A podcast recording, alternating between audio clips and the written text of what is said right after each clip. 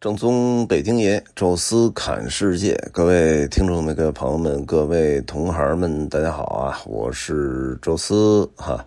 川藏饼茶茶，我们继续在拉萨闲逛。呃，这期呢不想说什么电影啦、吃饭啊、景点这些都不说了，想说个题外话啊，这个我觉得也是挺有意思，跟大家来分享分享哈。就是一个呢是。呃，这次因为去西藏嘛，所以就还是有意识的带了一点什么佛珠啊、手串之类的东西。呃，倒不说想让什么高僧给开光啊，但是至少说呢，呃，就是咱这个呃带着这家伙事儿去啊，寺庙什么的一逛，这边。哎，一捻这个手里这串显得就特别正式啊，就是咱懂行那那那种感觉哈，啊，所以就是拿了一串其实没拿那个大的那种大串有时候嫌麻烦或者怕丢了，呃，而且我这好几串其实都没穿好呢。所以就拿了一个小串啊，实际上这小串就是当个手链来戴的，呃，等于顶上顶珠呢是一颗这个叫琉呃不是呃琉璃的红琉璃的一个绳纹珠，啊，然后呢是。穿的那个片儿的都叫老灵骨啊，这么一种串儿，然后下边带了一个那个琉璃的一个石头林的珠子啊，然后在下边有个白铜的卡子，就是这么一个简单的一个小手串实际上这里出现了一个名词呢，叫老灵骨，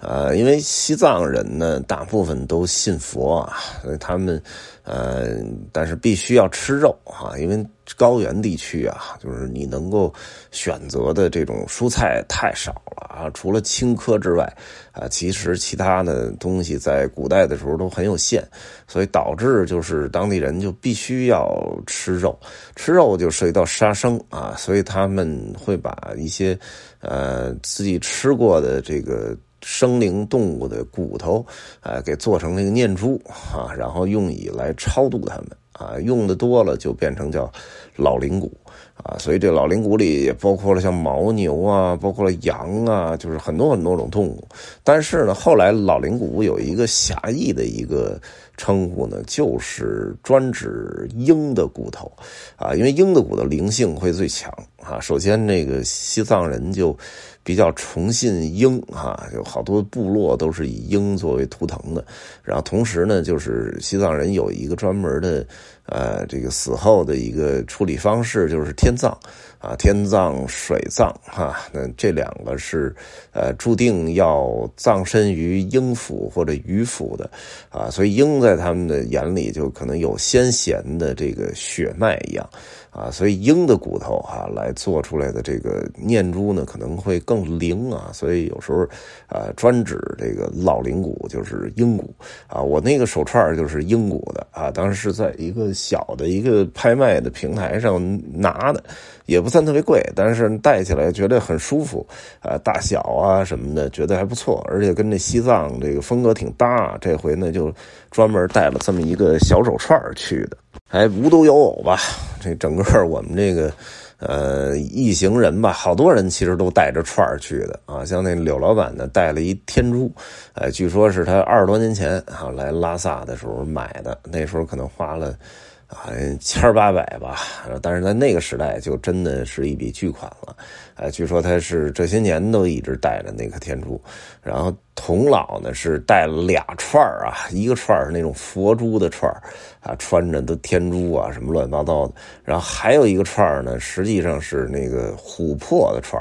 啊，蜜蜡琥珀啊，这个其实在藏式里也挺常见的啊。拿了这么俩串啊，后来在大昭寺还买了一法轮啊，把这家伙事儿都置齐了。就是这法轮嘛，买的有点太新了，锃光瓦亮，感觉刚他刚从那铜厂。做出来的似的，啊，等于这一套都做齐了。所以我说这一期呢，就，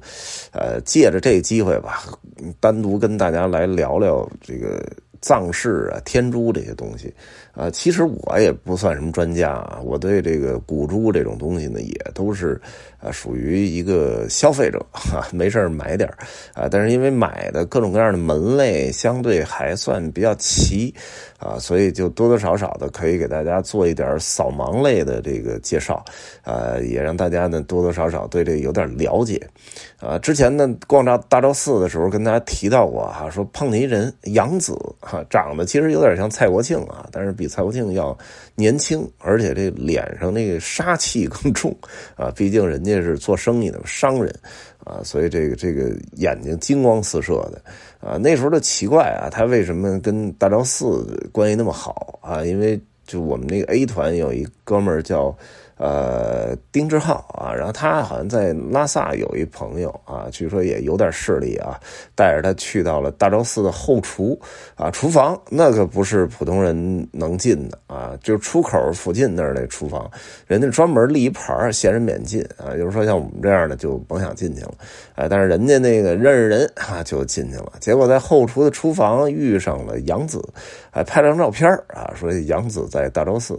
啊，就他是头天在那儿拍的啊，说就我们第二天进大昭寺又碰着这杨子了，因为头天有这照片啊，衣服什么都没换，啊，一看就是他，而且他还带了大概几个朋友啊，等于一直在这个大昭寺的 VIP 区晃悠啊，在里边喝着茶呀，什么参观什么的，跟我们其实还隔着有一定的距离。当时就纳闷啊，说这肯定杨子是认识大昭寺的人啊，这毫无疑问，估计跟住持什么的私人关系都不错啊，所以才给带到那个区域。哎，但是问题是，他为什么要认识那儿人？他不是一个就是内地的一个企业家嘛？而且好像黄圣依的老公啊，现在还是不是没没查啊？但是这这么一个人，怎么在大昭寺这儿会有这么好的人脉？啊，结果后来一查才发现啊，这个人家是整个国内首屈一指的天天珠收藏家，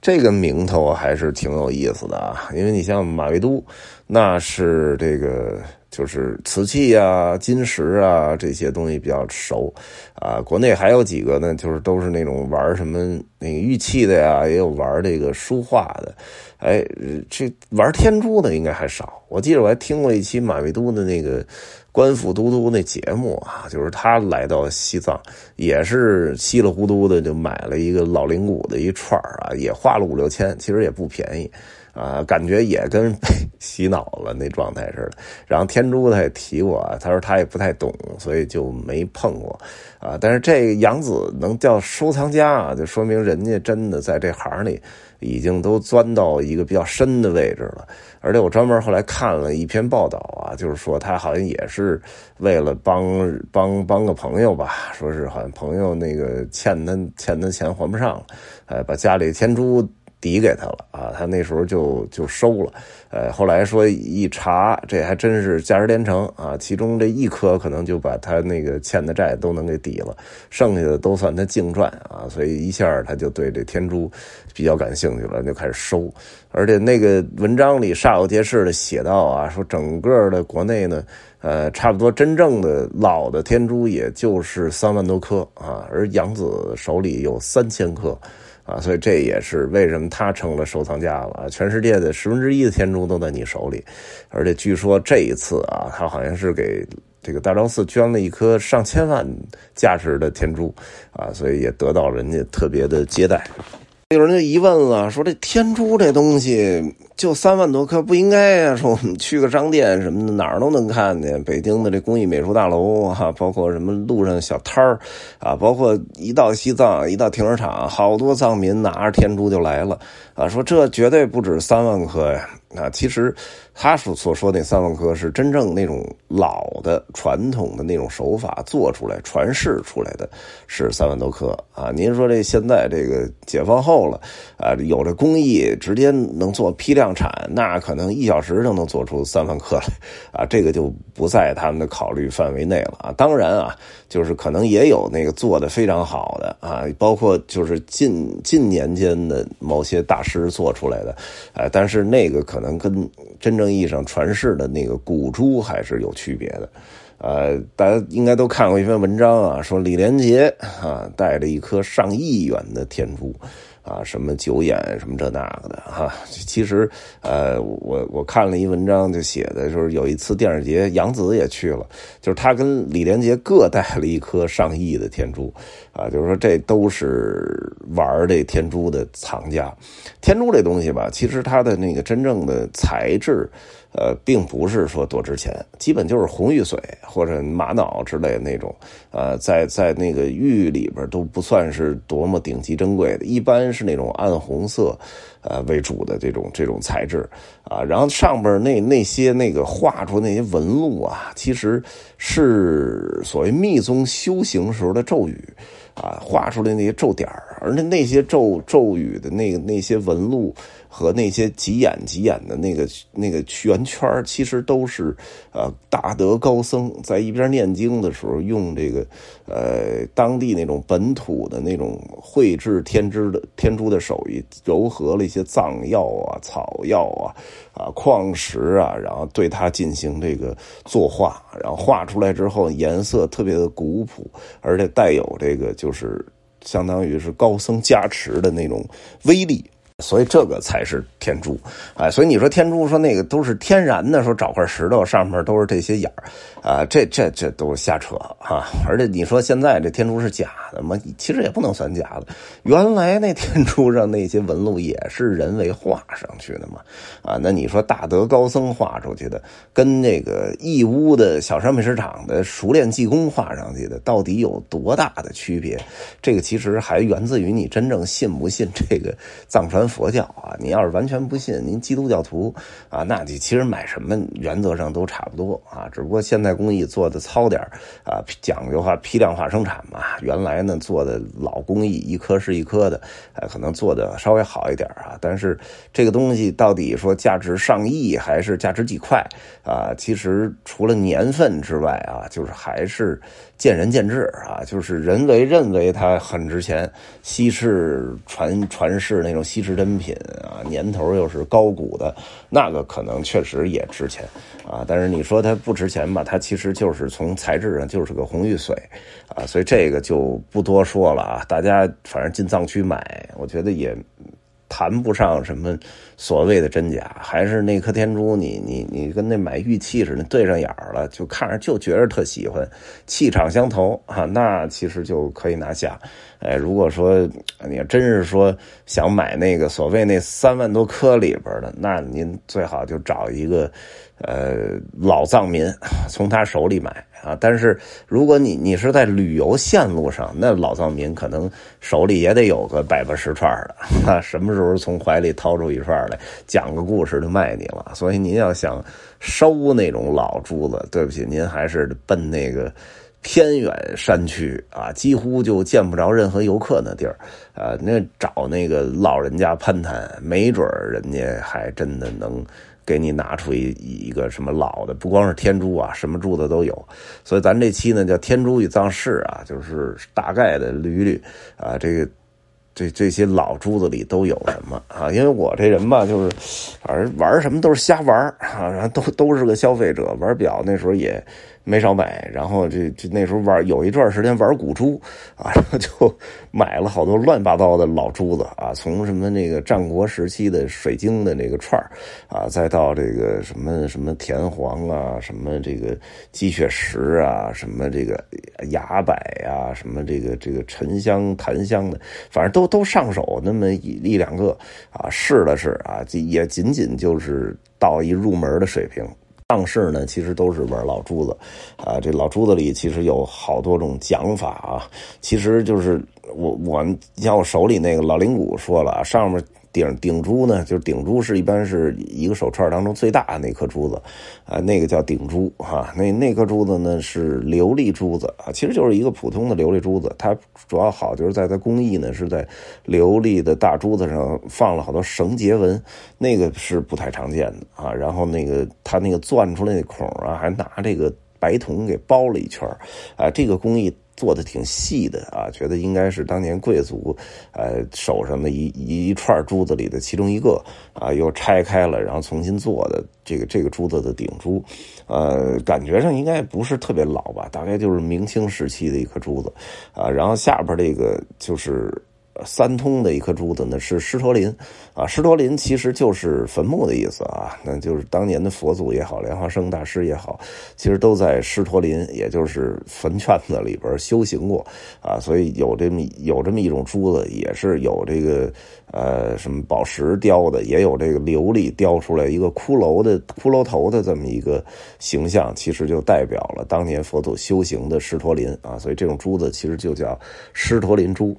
其实琉璃珠子呢，最好的叫雪巴，啊，就是雪巴琉璃，这是西藏独有的一种烧琉璃的方式，啊，包括上色啊什么的，基本是红色和蓝色的为主吧。那那种，呃，烧这个雪巴的那种烧法啊，雪巴琉璃其实已经都失传了，啊，所以现在就能看到都是清朝的老珠子，再往后其实也烧不出那种老雪巴那种颜色了啊。然后这个这个仿制的其实。感觉烧的都不对啊，所以真正收那个老雪巴琉璃珠子，还是得找那种明清的老珠子来收。